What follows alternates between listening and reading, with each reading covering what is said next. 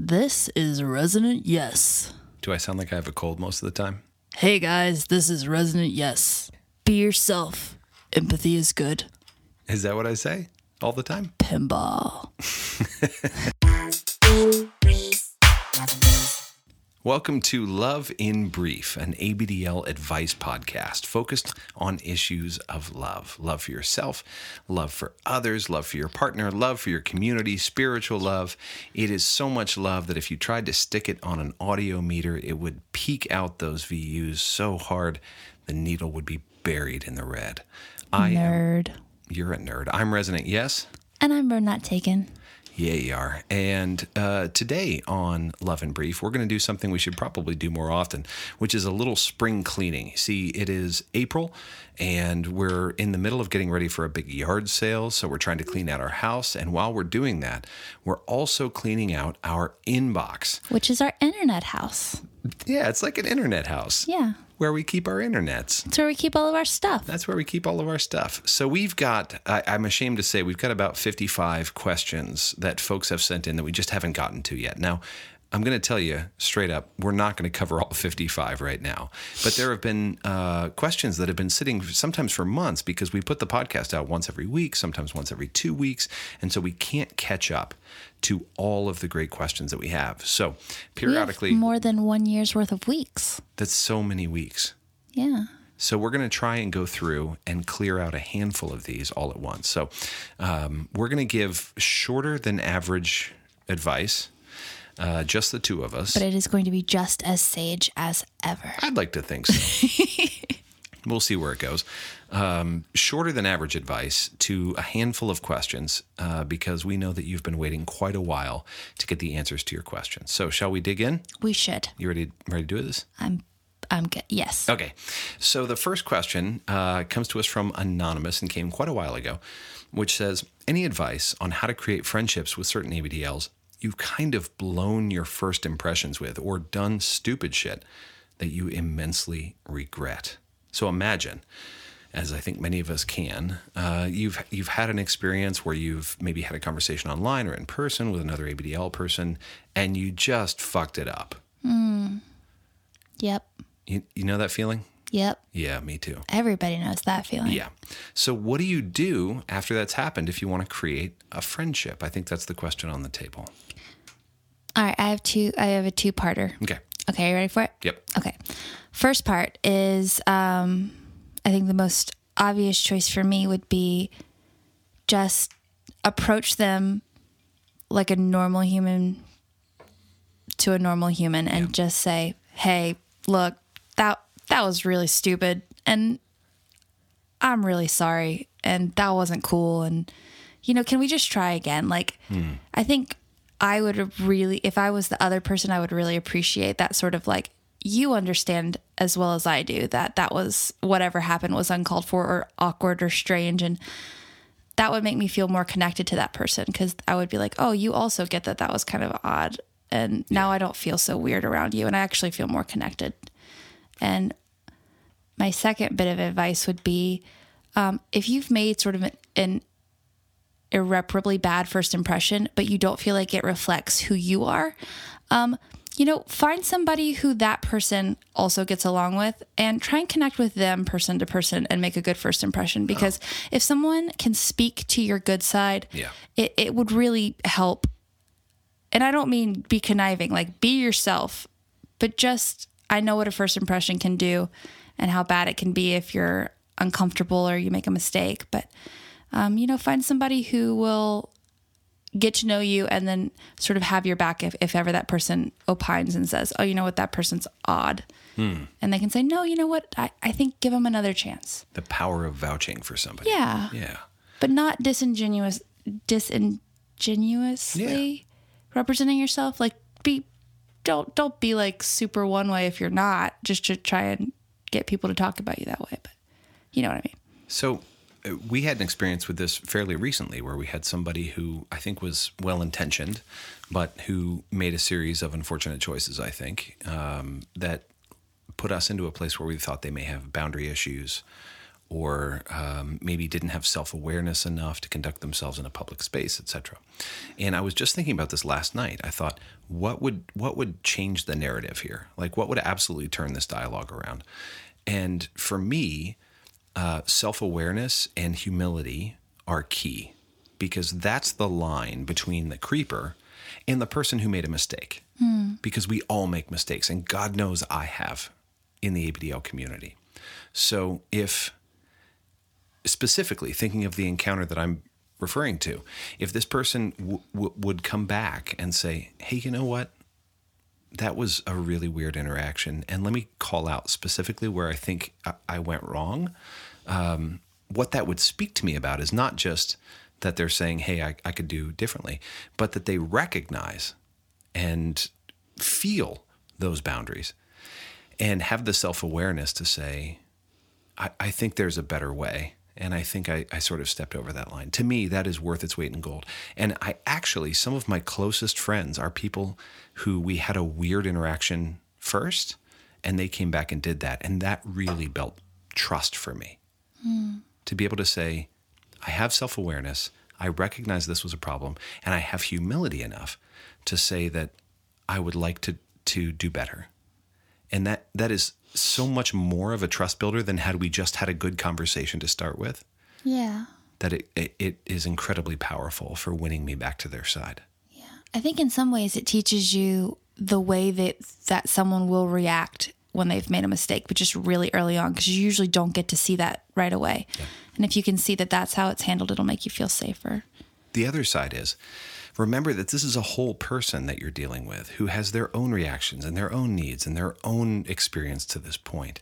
So if they don't immediately turn around and embrace you, that's okay. That makes sense. And try not to um, sort of desperately seek approval, but rather just own up to the part that was you. And if they don't come back to you, that's okay because what you did was right. You said, here was my part and I'm fessing up. And if they decide not to come back to you right away, don't hound them for that. That's not their business. That's not their job to approve of you, but rather um, it's your job to come clean. And if they choose to, awesome. That's right. Remember that your second impression is in no way predicated upon their approval of your second impression. It is Yes. just, did you do a good job? Do you feel like you did something you can stand by and be proud of? And then just leave it at that. Well said. Hey, we're through one already. Yee, we're doing good. So here's the next question. Um, so Amber J27 asked, I was wondering if you have any tips on getting into little space. I know this goes in cycles. So we're a switch couple, so we probably both have a thought on this. But RNT, I want to put it to you because you're most likely eh, between the two of us to spend time in little space. Do you have any tips for getting into little space? Hmm. Well, I I think my first thought is that it has something to do with um, my partner, which is, I guess, not a universal piece of advice because some people, um, and even I get into little space by myself. But um, something that gets me into little space very quickly is the way I'm being spoken to. So, a tip for getting into little space is if this works for you, ask your partner to please address you in a way or encourage them to address you in a way that's like very sort of like small and um, it, it immediately puts me there. That's a place that I can let's I can get there very quickly. So, at the risk of doing sort of role play on the air, what what are the sorts of things that a partner might say that you might encourage them to say that would help you get there? Well, yesterday you were like, insert my real name here. Put the ice cream away. We're not eating ice cream for dinner. And I was like, I just want two bites. And you were like, no, put it away. And I was like, okay. And then I felt very small. Um, whereas before I was like, I'm an adult and I'm going to eat ice cream for I dinner. see. And it puts me there very quickly So, small rules, small just boundaries. tiny things yeah. things that would come across as something that you wouldn't necessarily do for a woman in her 20s or her 30s or her 40s or or a man in his 20s or 30s or 40s or anywhere in between just something that you wouldn't do for an adult person necessarily So, I'm going to take the opposite tact here and say Um, I'm going to address it from a solo perspective. So I have a hard time getting into little space. RNT knows this about me, and my, my closest friends know this about me. That it's something that, um, even though it's a magical and wonderful part of myself, I have a hard time accessing it. And some of my best moments in little space are when I clear out space for myself. And maybe RNT has a long day at work or she has a, a, meeting with a friend after work. And I will by myself go to my room and do self talk. And this is going to sound crazy, but I will literally out loud say to myself, Hey, let's get you in a diaper. Hey, let's get you snuggled in bed. Hey, let's get you your favorite stuffy and grab that passy and whatever it is. And even if it's just for an hour, even if I'm not feeling it, quote unquote, but I know that it's a need eh, that, that is yet unmet at that moment. Being able to talk to myself and say, hey, you deserve this. So I, so I almost sort of take my uh, sense of self and split it into two parts and have the older me talk to the younger me and say, hey, little fella, this is what we're doing now. And little fella goes, okay. Nah, little fella. I know, right? But I find that tremendously helpful because it acknowledges that I'm one whole person who has these two different sides. And if I can apply that to myself, I feel such freedom because I don't require another person's precise response in order to get me into little space. Mm. So I hope that's helpful, Amber J27. And I do want to recognize you said, I know it goes in cycles. It absolutely does. And don't feel like you have to push it. So mm-hmm. if you go for a long, protracted period where you don't feel like you're in little space, that's okay that doesn't make you less of a little and it doesn't make you less into whatever your facet of the kink is. If you feel big for six months or you feel like you can't access little space for six months, that doesn't mean something's wrong with you. And I have one final thing that I'd like to add, please. Yeah. Um, so, little space is not necessarily an active space to be in or it doesn't have to be. Um, I know that there have been times when I am stuck in a very busy time in my life. I'm like on a commute, I've got 20 minutes. And if you want to silently go into a space where you feel small and vulnerable, and like our wife said, sort of use your big self to usher your little self into it. I have done that before sitting on a train. Mm. Just go, all right, just let yourself go there and know that your adult self is taking care of you. And then you sort of just become sort of like free and let your mind wander and be curious and open and sweet. And then whenever your commute's almost over, you go, oh, all right, mm-hmm. back to work. And then yeah. you sort of just pull yourself back out. So it doesn't have to be necessarily an active or even a realized space uh, mm-hmm. uh, by anyone other than yourself. And I'll do it for five, ten minutes at a time if I need restoration. Oh, isn't that wonderful? It's almost like a small meditation or, a, mm-hmm. or a awareness exercise. And unless people know what it means when you kick your feet slightly on the edge of a subway seat or they notice you're looking around more than you usually do, then and nobody will, then you're fine. You're That's good. so good. Nobody's listening to the look of your glance. Oh my no! Ah, you see what I oh, did there? Oh my no! Let's no no no no. But I, I just I want I want to support really... that one because um, you don't necessarily need a diaper or a day or a partner to do this, and it's going to sound goofy, but think to yourself or talk to yourself in the second person if it's not socially really bizarre. Um, but think to yourself in the second person if nothing else, and go, "Hey, you, I see you." your little self is ready and valid, and I'm ready to take care of that because you have the adult and the little in you. Mm-hmm. And it's okay to let the adult speak to the little. Mm-hmm. Number two, down. Yes. Nailing it. Next question comes to us from Anonymous. Always writing questions. Oh, Anonymous is so busy with Got us. nothing else to do. And uh, this one I, I titled uh, delicately Poop Show. Oh. Um, I was wondering if you'd consider an episode specifically poop related. Uh, I feel as though there can be judgment within the community of people who are into messing as well as peeing. Personally, I've felt kind of a hypocrisy with uh, community as a whole and partners who condemn this. I would normally expect this from wider society, but not a group which is more accepting of left field activities. So I'm going to just acknowledge and validate that perspective. Agreed. Absolutely. It is a strange thing when you are on the fringe of the fringe of kink, which is already fringy from a mainstream society standpoint. And within the fringe of the fringe, you say, Hey, I kind of like this poop thing. And everybody goes, Boo.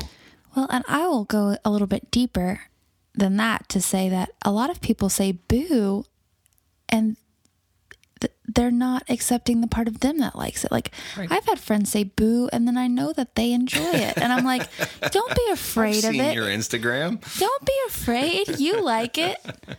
So not everybody's into it, which makes sense. In fact, it may be that like 90% of ABDL folks aren't into it. Great.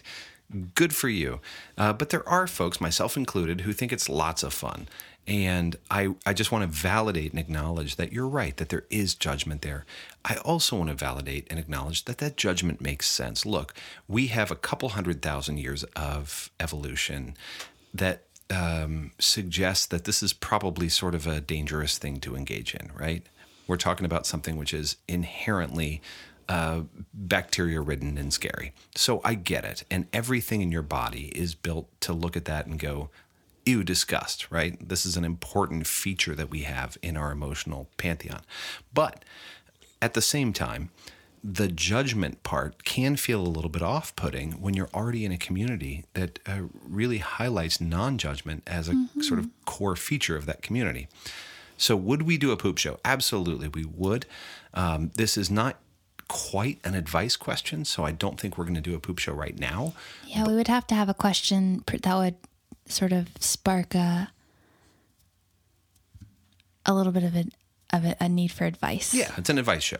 Yeah. But um, but I just want to validate your experience and say I've experienced that too, and I want to validate the folks who maybe are in the judgmental space and say I get it, that makes sense to me. I also find poop gross, and in the right context, I find it really endearing. So here we are. Will we do a show on it in the future? Sure. I would love some specific advice questions about that, and we would be happy to bring it to the experts in our community. All right, next question. We are flying. Although that last one felt like I was saying uh, I'm not going to answer this, but whatever. We'll But we will. We, will answer it. We we approve of your question and we approve of the premise of the show. We just now are waiting on the advice related questions. Bring them on, Anonymous. Bring them on, Anon. So the next question is actually particularly relevant to us because we're about to head out on a road trip together. road trip. Road trip. We love road trips. In fact, R&T and RY love road trips more than they love Oh my God, love anything. so much. So we are we are I think best like relationally, we're better in the car than anywhere else. I which think is the opposite of all couples. we are the opposite. we do so good in the car. We love time in the car. If we could just drive in the car for 96 consecutive hours, I think we We'd would be be so solid. Yeah. I love driving. I love road trips with you. Likewise. Road trip. So we got a question from uh, Princess K, Daddy B. Hello, we like you, and we're glad we're friends.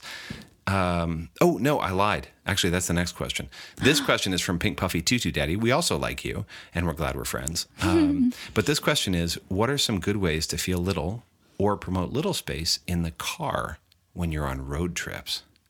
Have your big buckle you up. It is so little spacing. Yeah, buddy. It's cute too. Yep. So there are a million little cues in a road trip experience. Who chooses the radio station? Who buckles you in? Do you do a little car seat or something, maybe like a little booster, or do you adjust the seat so that the person is safe?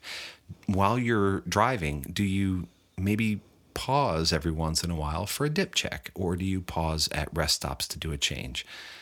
do you get the fountain drink or do you say to the person across from you no no no uh, you've had enough soda today we're going to do water or something a little bit healthier you can make a million little decisions on a road trip that keep you absolutely in the vibe. And if you are uh, now i'm assuming in this question that when you say road trip that there's somebody else involved. So all of those things are helpful. But what if you're solo? Are there ways if you're solo that you could promote little space? Um, well, I haven't really thought of that. Usually, whenever I'm driving, I'm not in little space because I'm very focused, looking left and right and forward. And that makes sense but I am dipped. Um, Well, I think that's a given. Yeah. being being dipped is, is is an instant little space, or it can be, depending upon the dip and depending upon the context. Um, So we have a friend, a mutual friend, who um, her favorite place to wet her diaper is in the car. I'm so envious. Well, because it's hard. It so is hard. this is why it's her favorite place. So if, if if you tell her, hey, you're at your apartment and you're all alone, boy, that's easy. But her favorite place is like at a stoplight or while she's driving to just sort of like whatever you have to do, lift up your butt slightly, etc. Because it reminds her how little she is in the car, and I think that's just a, such a sweet thing. So this is going to sound so obvious, but dips on a road trip and being willing to allow yourself that freedom and to even it's hard when you're sitting down in a car but to allow yourself those boundaries to say i'm not going to i'm not going to stop at the rest stop and go pee that can be really helpful if you're solo because it reminds you that like no this is something i'm committed to and i want to feel the little inside of me come out Yeah. I have more advice for the um for the for the duo or more than I do for the solo. couple or thruple Yeah, the couple or the thruple. go for it Well, no, I just am thinking about it. Like all my advice would come from there. are there any other tips um Yeah, I like whenever we're doing road trips and I'm in little space and you point things out to me when we're driving. Um, and if there is another person who is a big in the car, because we've done that before, um, RY will make me sit in the back Yeah. because I am smaller usually than that person. And it's an instant littler as well. And I always fall asleep in the back, and that's an, that's an, a little space thing for me too. So I've noticed that. So even if the person that we're riding with is not physically bigger, they might have a bigger space or a bigger energy. You go in the back and you instantly fall asleep. I do. I don't even try. I love In that. fact, I often try not to. Uh, also, you can choose foods. You can choose when we do stops. You can choose what is the person allowed to do at a stop. Are they allowed to go in the market and buy something? Do they have to sit in the car and wait for you, etc. All of those things are choices you can make. Obviously, the buckling of the seat. If you do have like a booster seat or something, that's amazing. But if you don't, you could even scoot the seat forward.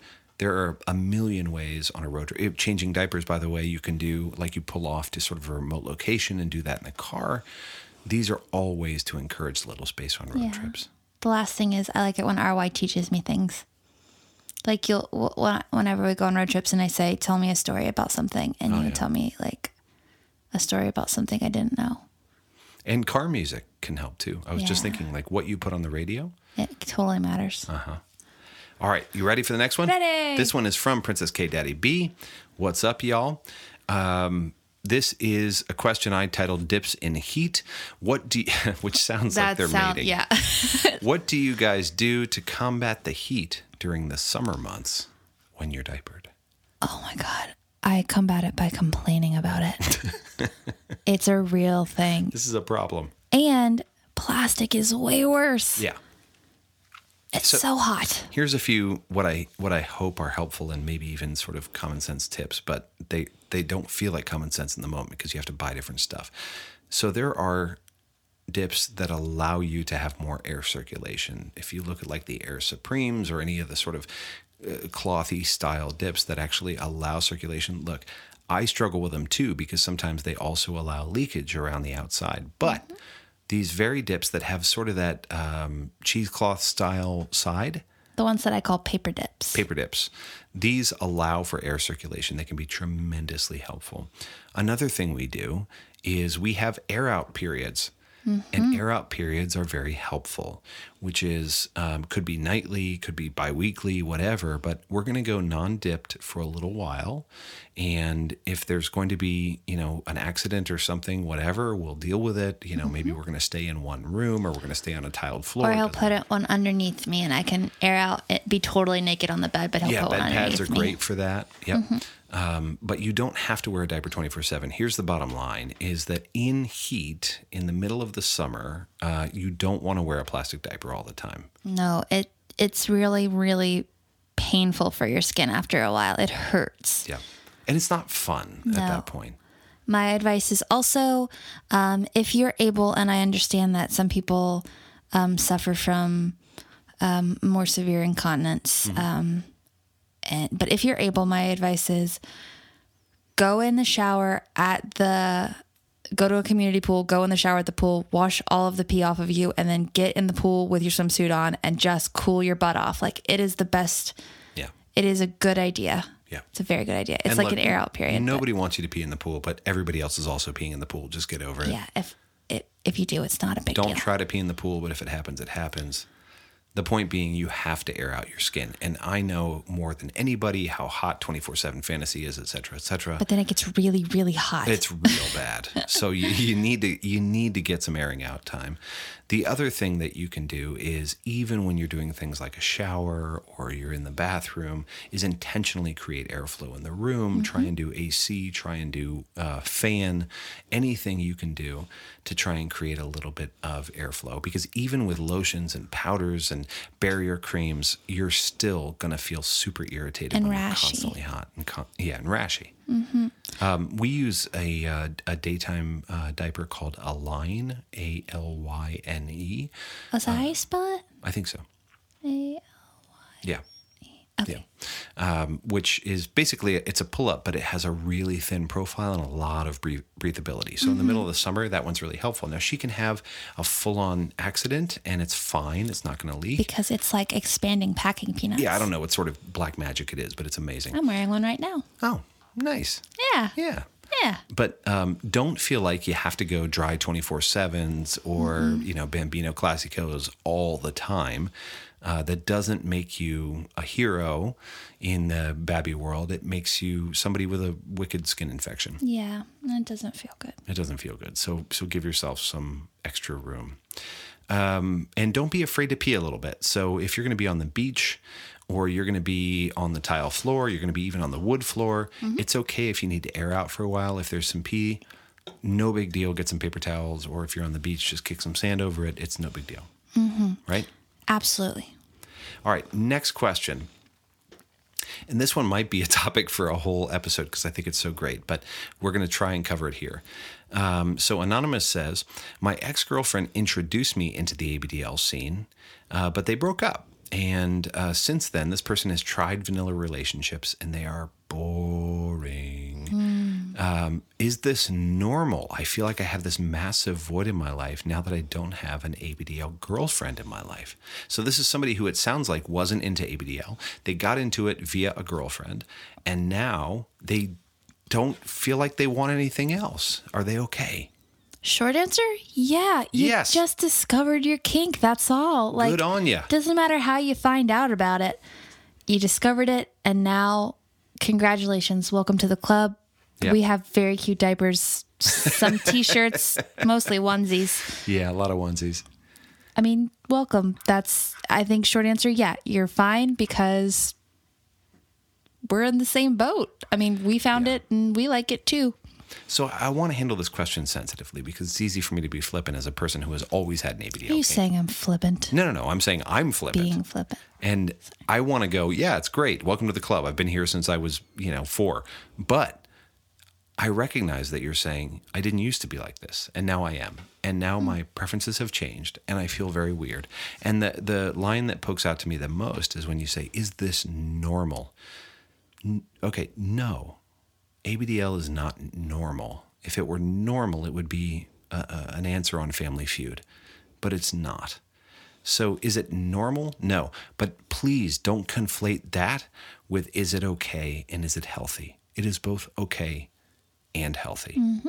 There is nothing about your interest that you have learned through a previous relationship that is not healthy or not okay. You're not broken. There's nothing wrong with you. And if this is what turns you on, then you are in the small, minute percentage of people who actually knows what does it for them. Good on you. Most people, and I, I know this from talking with dozens and dozens of my friends about what it is that does it for them. Most people don't know. Mm-hmm. What is my magic button? You found one. And it may be one of 20, but you found one. Good for you. So is it normal? No, but don't make the mistake of assuming it's not healthy. That's right. I just, I love that you have found something you love. It happens to be the same thing that I love, but even if it were something totally different, good on you for finding something you love. You don't need to be normal, you need to be happy. Right. This is really similar to my story.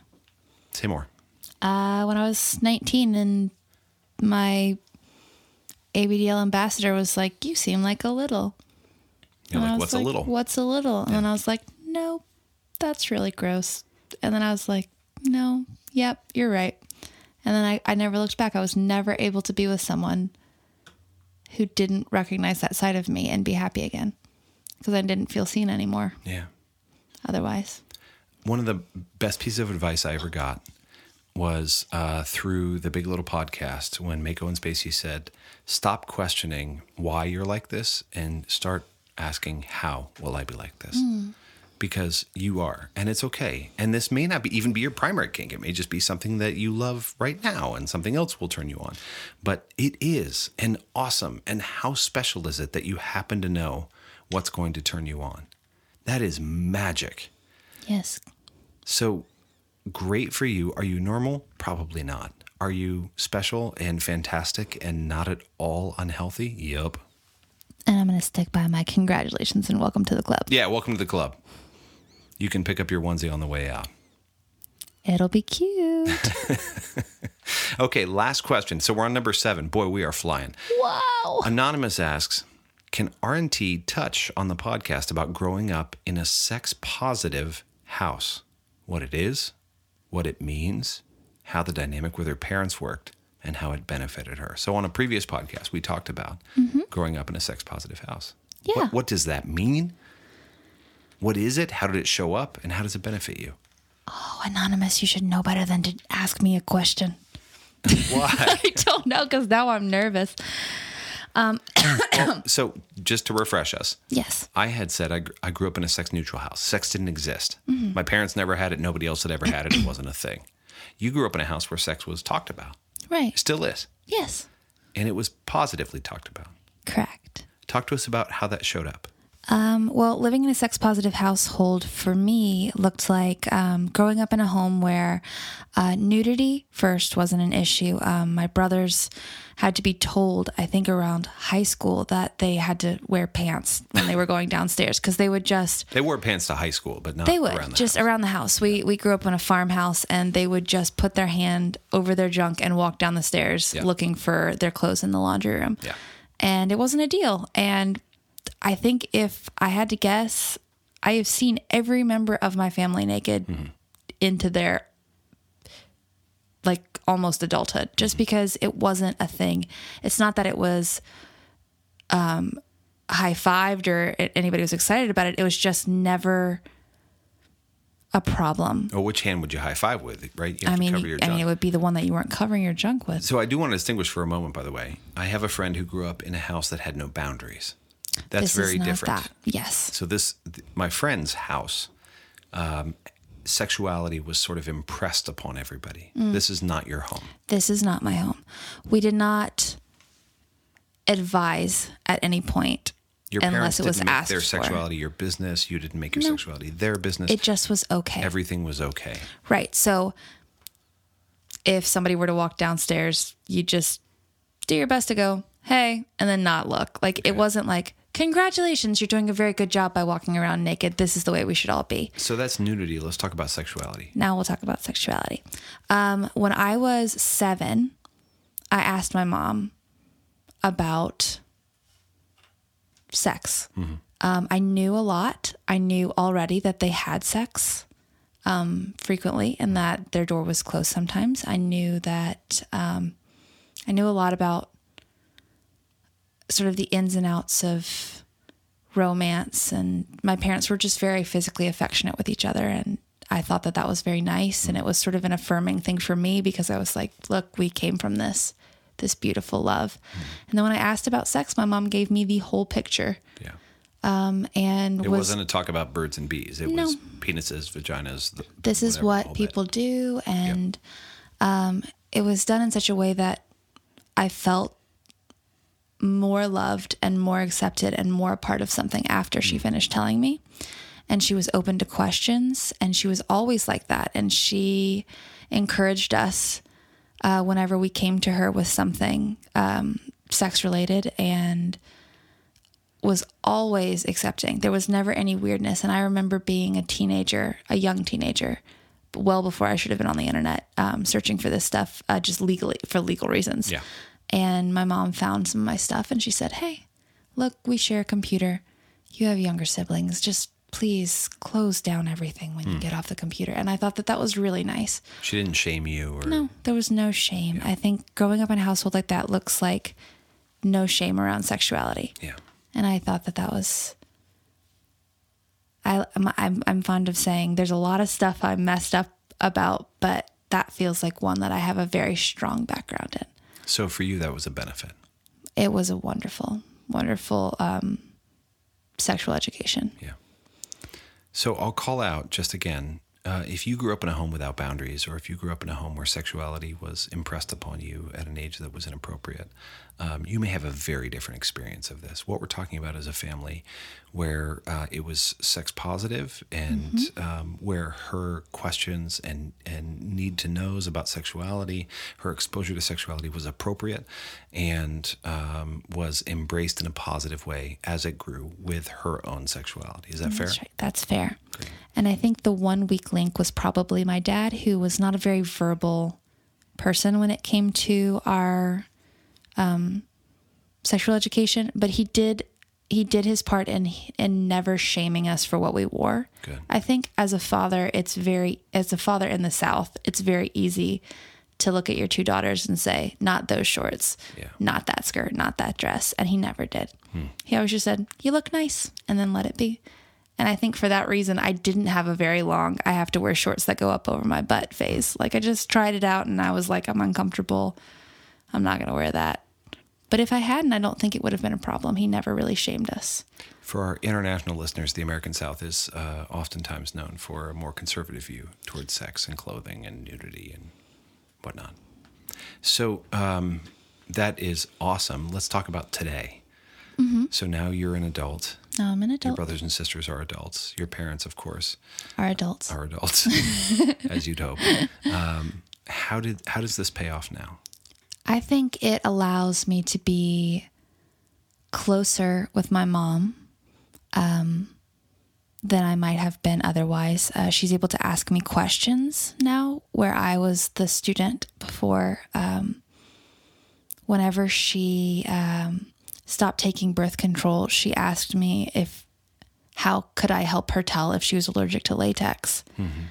And I said, I don't know why. And she said, I'm trying to buy condoms. Will you help me find the right ones? Hmm.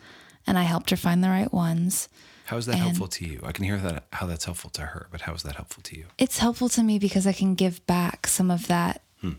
some of that feeling of not being judged and not being like, we didn't giggle about it. Like it was just, she had a place to come back and feel safe. She didn't have that growing up herself. Her mom didn't tell her anything and that scared her. And I think that's why she made such an effort. So, could you talk to her now about contraception for yourself? Could you talk to her about sex? Could you talk to her about positions? Could you talk to her about sexual satisfaction? We do. Um, yeah, we, I, in not a weird way, and I know this is hard to explain if you didn't, if, if, if you can't do this with your mom, and I don't think people normally do do this with their mom, but I know the positions that my parents prefer, and I know that my mom knows the positions you and I prefer, and it's never weird. And um, I think we benefit from that closeness and that lack of judgment because you're not going to get that in most places. And I think also it helps me as a mom. I mean, my my daughter will ask me questions and never once have I thought I'm not going to be able to handle this question Yeah. And also, or I'm going to be weird about this question. to your credit, you've handled all the big sex questions. I know what is going on. Well, I think it's because you're the right person to handle it. You've been you've been the right person in the right place at the right time because you grew up with the right people in the right place at the right time. And and the value of saying to a young woman in the United States, your sexuality is okay, your boundaries are okay. Um, I'm going to educate you so that you don't feel like you owe it to some partner to make them sexually satisfied while you sit on the sidelines. I think mm-hmm. all of those conversations are absolutely invaluable. They're countercultural and they're essential to raising a healthy young woman in our culture. So, Agreed. kudos to your parents. Agreed. And kudos to my parents. They have gone above and beyond. And I and I have I have siblings who have had their own experiences and I will say even now when I have so I have one sibling who is not feeling her best physically. Mm-hmm. She has been physically more fit, physically more able, and even now whenever we talk about sex, I am I am aware that she asks for what she needs. She doesn't accept that people will treat her poorly in the bedroom and that she's got to sort of please someone else because she's not at her physical peak. She says, "No, I'm I'm perfectly worthy of sexual satisfaction and and if you're not going to provide that, we can't be partners. I partners." love that. And I think that that's pretty cool because I don't think that that's very normal. And I, I talk to a lot of people for whom that is not normal. And that makes me sad. I, I wish it was more normal for people to feel like they were they were deserving Yeah. of that. And I think it's cool that that's what we were provided. I think it's pretty cool too. And I think you grew up in a really healthy home for that. And I hope that we can give that to our kids. Like that's what I Well, I thanks to you, we will. All right. Yes. And I'm going to try and catch up. You do good. You do good. Thank you. You're pretty good. Thank you. You run a podcast. Yeah. Well, I got that going for me. Um, so I'm sorry I talked so long. I think this no, is I think it's the longest answer. I think it's magnificent. So here we are, seven questions, 45 minutes. Question per minute ratio. We are way ahead of our typical, right? Normally Nine. we're No. 20 minutes, one question. Right now we're seven questions, 45 minutes. I'm bad at math. Seven, Just trust me when I say Six. this is way better eight. than what we normally do. So this has been our uh, inbox clear out here in Please April don't leave me with that with a math question. Huh? The point is, How we, much is 35 divided by seven? we got through it faster than we normally do. That's the point that I'm trying to make. That's Five. Five. Yeah. Um, so we did a good job. And I'm hoping that we can do this more often because we have 55 questions to get through. But please keep sending in your questions. And if you're somebody who has sent in a question, you're frustrated because we haven't answered it, just please accept our apologies. It may be a while, uh, but we really want to get to every question. The purpose of Love in Brief is to bring practical, meaningful strategies for real life situations to people with an ABDL kink so that they can grow love for themselves and for others. And it may take us a while to do that. But in the meantime, send your questions to loveandbrief at gmail.com or you can submit them on Instagram. Uh, we go under my handle, which is Resonant ES, or you can submit them on Tumblr under the same handle, or you can join our FetLife group, uh, FetLife group, which is Love in Brief Podcast uh, on FetLife. And anything else I should say about that RNT? I don't think so. Okay, submit your questions, and if it takes us a while, sorry, but we are really excited to continue sharing the wisdom of our community with you. This has been Love in Brief. Love in Brief.